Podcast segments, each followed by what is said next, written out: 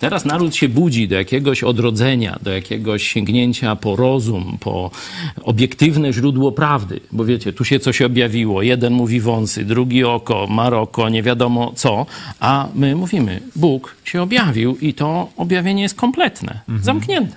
Tak jest. A, już się objawił. Takie e, Kościół katolicki powinien się odciąć od tego jak najszybciej, bo to jest, można powiedzieć, największe mm, kompromitowanie. To jest jeden wielki mem. To jest kompromitowanie Boga i chrześcijaństwa. Boga, który się objawił najpierw w swoim słowie, a potem e, w swoim synu.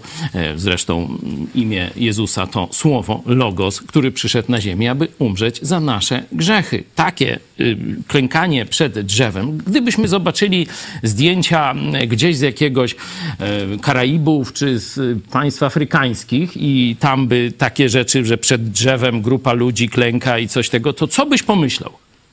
Na czym się różni Parczew?